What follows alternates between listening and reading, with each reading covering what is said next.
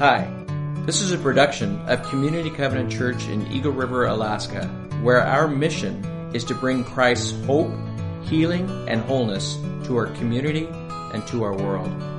Our service times are 9 and 11 each Sunday morning. Find out more at www.communitycovenant.net.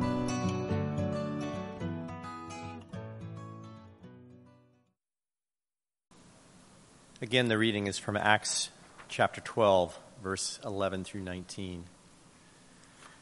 Then Peter came to himself and said, Now I know without a doubt that the Lord has sent his angel and rescued me from Herod's clutches and from everything the Jewish people were hoping would happen.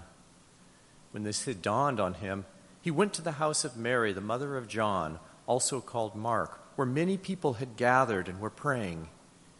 Peter knocked at the outer entrance, and a servant named Rhoda came to answer the door. When she recognized Peter's voice, she was so overjoyed she ran back without opening it and explained, Peter is at the door. You're out of your mind, they told her. When she kept insisting that it was so, they said, It must be his angel. But Peter kept on knocking, and when they opened the door and saw him, they were astonished. Peter motioned with his hand for them to be quiet and, des- and described how the Lord had brought him out of prison. Tell James and the other brothers and sisters about this, he said. And then he left for another place. In the morning, there was no small commotion among the soldiers as to what had become of Peter. After Herod had a thorough search made for him and did not find him, he cross examined the guards and ordered that they be executed. May the Lord bless his holy word. Hey, thanks, Bruce.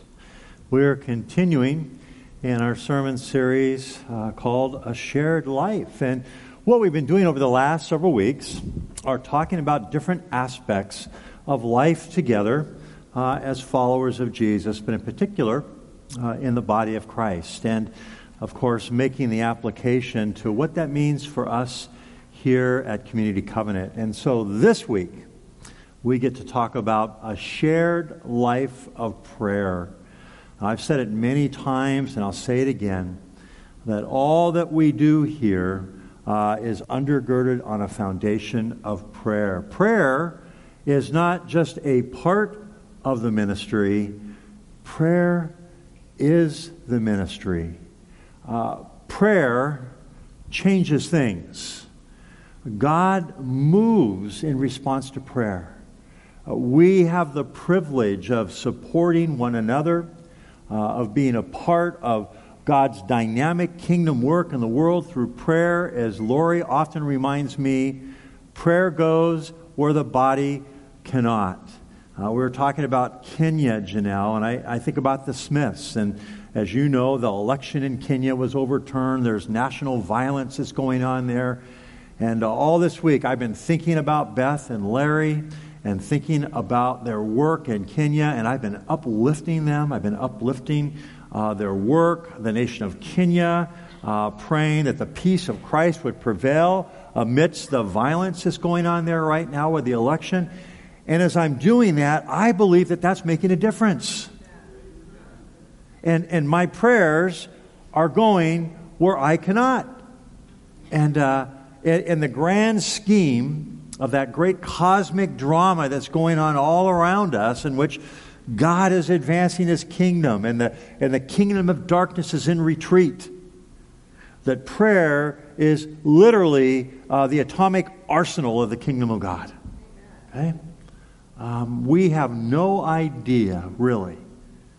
We think we do, but we have no idea uh, that the impact that prayer has uh, not only in our world, not only in the lives of those that we pray for, but the impact of prayer uh, in our own lives. The impact of prayer in our own lives. I love this quote by C.S. Lewis. You may be familiar with it. He says, I pray because I can't help myself. I pray because I'm helpless. I pray because the need flows out of me all the time, waking and sleeping. And then he says this that prayer doesn't change God, it changes me. And I know that in my life, as, as I pray, often it's externally for someone or something else. But to know that in the midst of that, that God is at work in my life, changing me, transforming me, conforming me more and more and more to the image of His Son. And of course, in the Gospels, we see multiple examples of the prayer life of Jesus. We see Jesus teaching His disciples the importance of prayer and how to pray. And so here at Community Covenant, we cannot uh, under, or excuse me, over emphasize the value and the importance of prayer. So we have a prayer wall as you come in uh, to the church right here in our welcome area where we pray specifically for people's requests and, and we can see the progression of those prayers. We can see the number of people uh, that are praying for any one request. In fact, um, I hear many, many times from people how impactful that prayer wall is and how it's making a difference uh, in their lives, both those who are praying and those who are being prayed for. Uh, I just encourage you to take a look at that wall and look at that last quadrant, that last section. Uh, you can see the impact that prayer is having in the lives of people in our church and in the lives of people that uh, we love outside the church. Take a look at that wall. Or, or the prayer corner, or where the Canamores are uh, this morning. Al, raise your hand. Okay?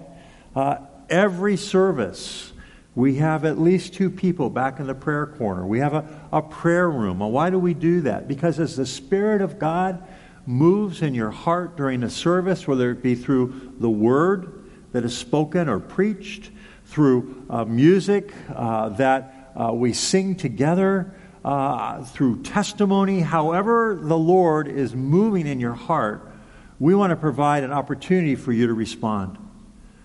Uh, and at any time during any service, uh, we encourage you to get up, go back, and to be prayed for, or uh, to have someone pray with you for someone or something else.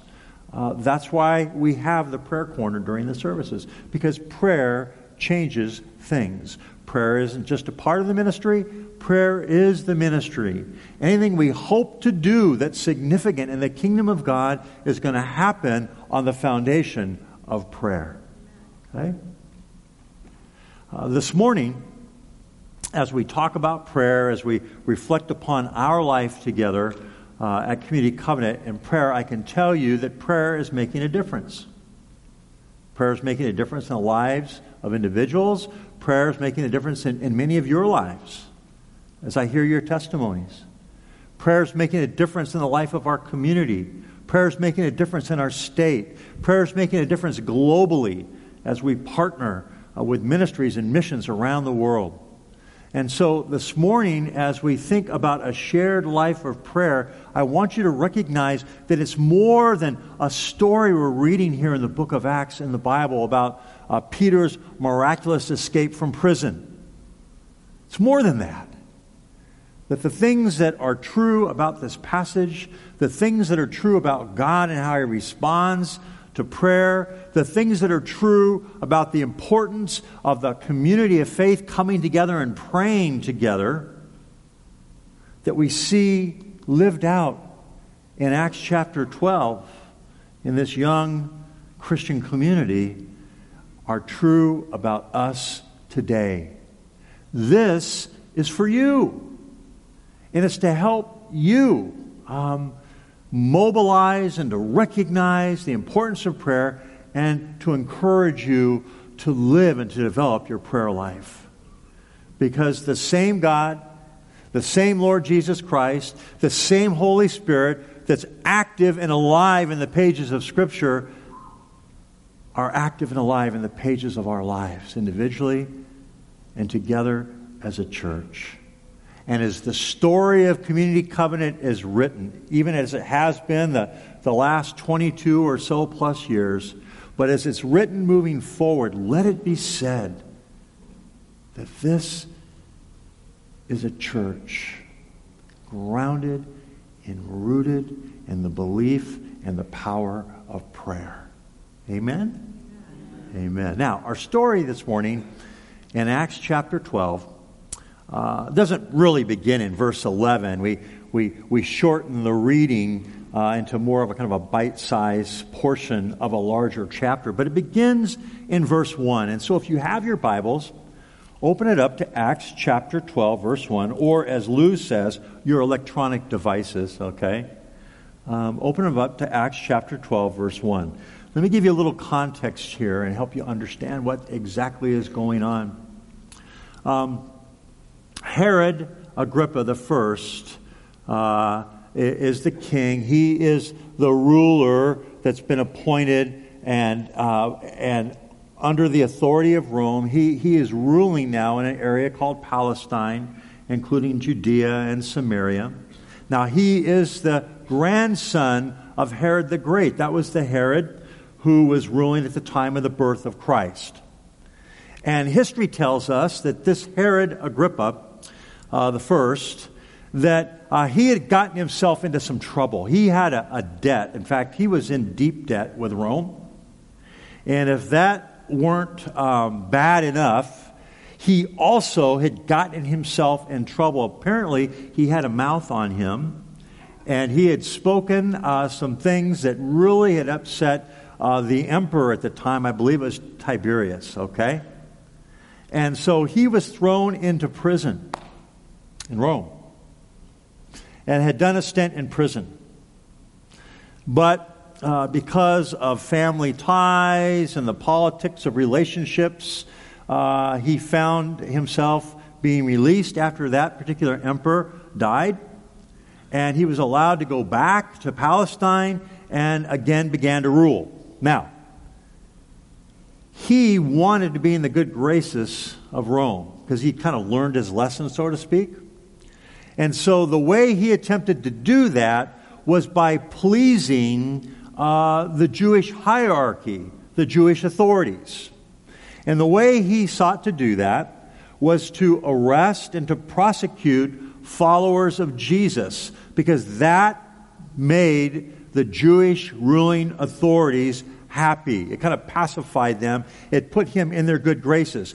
And if the Jews were happy and things were good with the Jewish ruling authorities, then things would be good with Rome. Does that make sense? So, in chapter 12, verse 1, it says it was about the time that King Herod arrested some who belonged to the church, intending to persecute them. Now, this next verse, too, is really key to understanding everything else that's going to happen in this chapter. It says he had James the brother of John. Now remember, James and John were the sons of Zebedee. Now, this was not James, the brother of Jesus, who by this time is a leader in the church. This is James, one of the original disciples of Jesus, the brother of John. And he had James, the brother of John, put to death with the sword. Now, what does that mean? Why being put to death with a sword? In Deuteronomy chapter 13, verses 12, 13, 14, right in that section, it says that anyone who worships or preaches a false God should be put to death by the sword. And so, what do we see happening here? J- James is a follower of who? Jesus. And he is worshiping Jesus not only as the Son of God, but as who? God. And so the penalty that, that Herod had placed upon the life of James was in accordance with the old Jewish law that we read back in Deuteronomy 13. And the Jewish officials were more than happy to see James, by now identified as a troublemaker, a follower of, of, of Jesus, right? Put to death by the sword. That's what's going on here. But let's read on. It says, When he saw this pleased the Jews, then he also proceeded to seize who? Peter, okay? Hey, this puts me in really good graces with the Jewish ruling authorities, which puts me in good standing with Rome, because if they're happy, the emperor and the Roman government's happy, there's peace between the empire and between the Jewish leaders. and it makes me look good. So now he seizes Peter. And what's he going to do to Peter? He's going to do the exact same thing that he did to James. However, it says in verse 3 this happened during the feast of the unleavened bread, the time of Passover. And uh, at this time, he was going to wait until the feast was over, then he was going to proceed with the execution of Peter. And so, after he had him arrested, the scripture says that he had four groups of four guards that were given charge over him. And this is how it worked that there were four groups of four guards, that's 16 Roman guards, that were charged with watching Peter and making sure he didn't escape. Right? And two guards would be chained to Peter at any one time inside the prison cell. And then two other guards would be stationed outside the door. So that's like maximum security.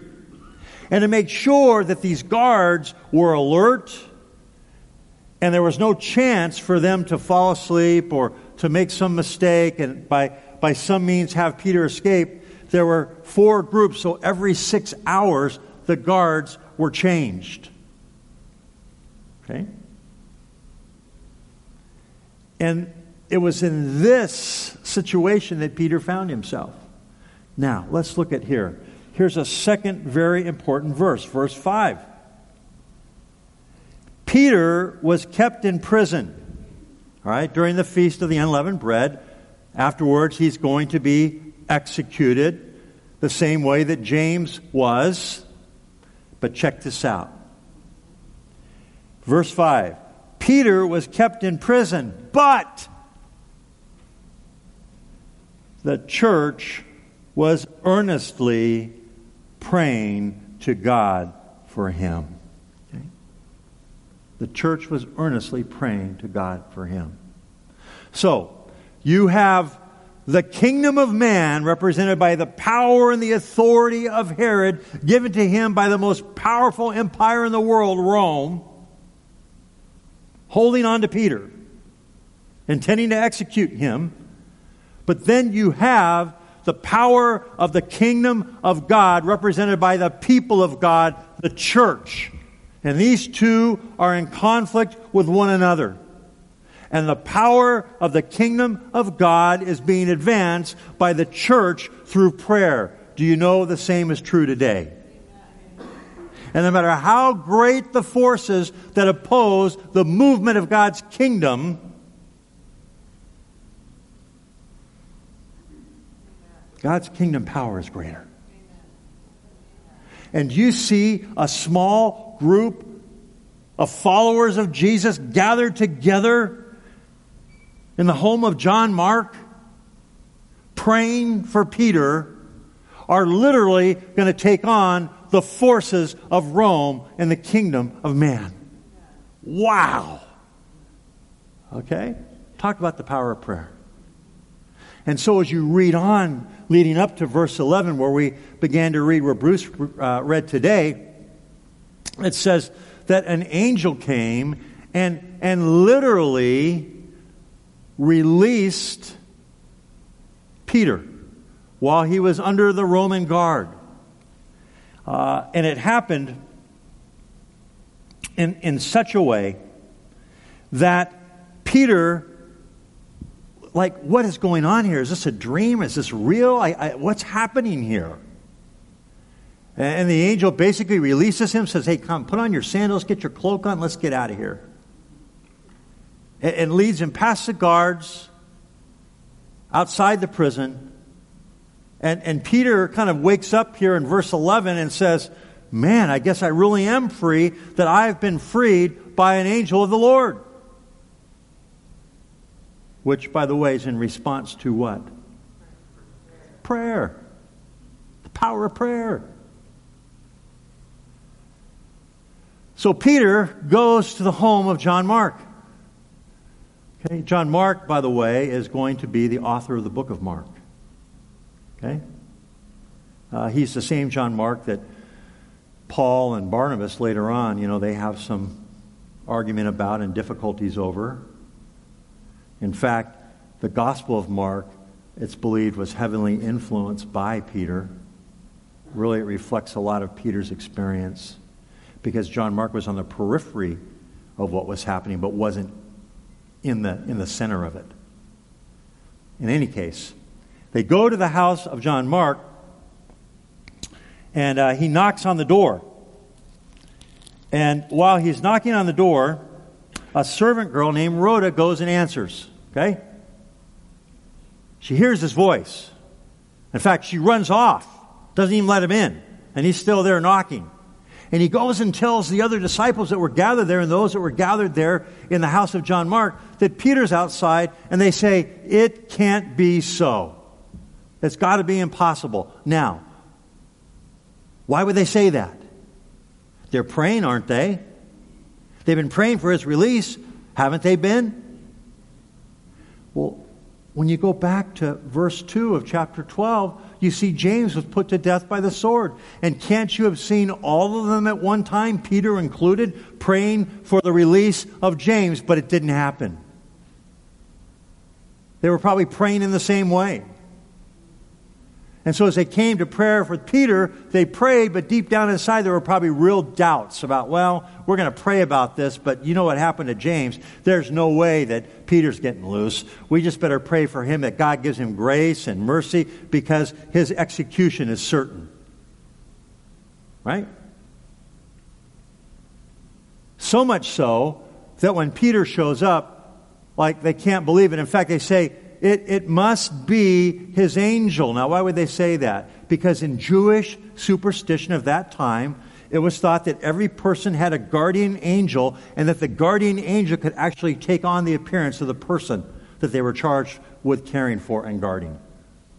So that was a belief in ancient Judaism at that time.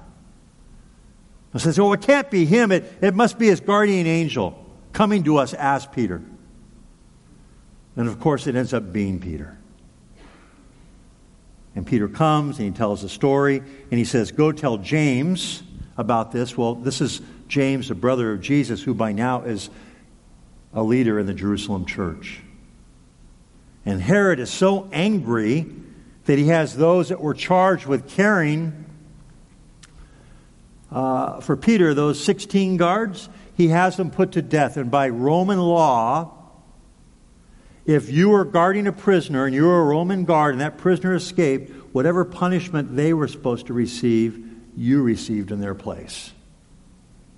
And so they were put to death in accordance with the Roman law for a guard who would uh, allow a prisoner to escape. Now, this is a miraculous story. And I understand kind of how they were feeling, can't you? Have you ever prayed for something? And God didn't answer it in the way that, that you'd wanted Him to? And has the fact that God didn't move in the way that you had wanted, in this case, they'd prayed for James, but James was put to death. Now they're praying for Peter, but we can see they had their doubts. And have you ever been in a place where you continue to pray, but because God didn't work in a way that you thought He would or should, it affects your attitude and your heart as you go to prayer for something else? Can any of you relate to that? Well, I know I can. And yet, God calls us again and again and again to prayer. Not to give up, uh, not to be overcome by doubt, not to be discouraged, but to trust that God not only hears, but God responds in ways that are seen and ways that are unseen. And although James wasn't rescued in the way they had prayed for, God used all the events surrounding James' arrest and death for his greater plan and advancement of the kingdom in a way that those praying didn't understand, really. Because God is sovereign and God is on the throne. We can trust God. And the fact that all our prayers aren't answered in the way they should be shouldn't cause us not to pray. We should continue to pray. And as C.S. Lewis says, even if it doesn't change the situation I'm praying for, even if it doesn't change God, it certainly changes me. Because as we come to prayer, several things happen. Number one, It draws us near to God. And as we draw near to the heart of God, our intimacy and our relationship with God is enhanced. Regardless of anything else that happens as a result of our prayers, prayer draws us near the heart of God and changes our hearts. The second thing it does, it, it really is um, an exercise in dependence upon God. That it keeps me near God, in dependence of God, trusting God for the things that matter to me the most in my life, in the lives of other, in the world in which we live. Prayer does that. And through our prayers, we have the opportunity to be a part of God's work, His kingdom advancement in the world. That our prayers make a difference. Our prayers don't fall on deaf ears. Our prayers are a part of God's work. That we are in partnership with the sovereign King, the God of the universe. Now, he calls us to prayer. And I know sometimes we struggle with what shall we pray? How shall we pray? Any of you ever have that? Nobody? You ever struggle with that? Boy, I do. I want to share some verses with you really quick. Prayer is so important to God, and He wants you to pray so much that He empowers us to pray. Romans chapter 8.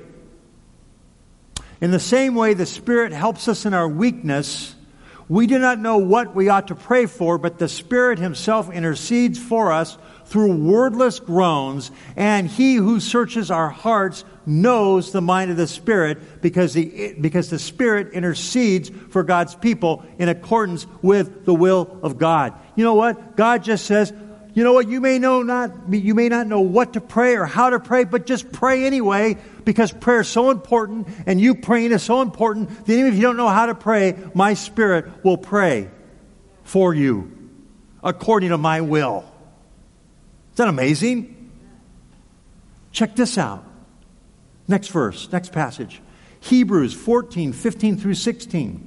For we do not have a high priest. That's, that's speaking of Jesus Okay? Jesus holds that priestly office. And what does a priest do? A priest represents the people to God and God before the people. Okay? We are a priesthood of believers.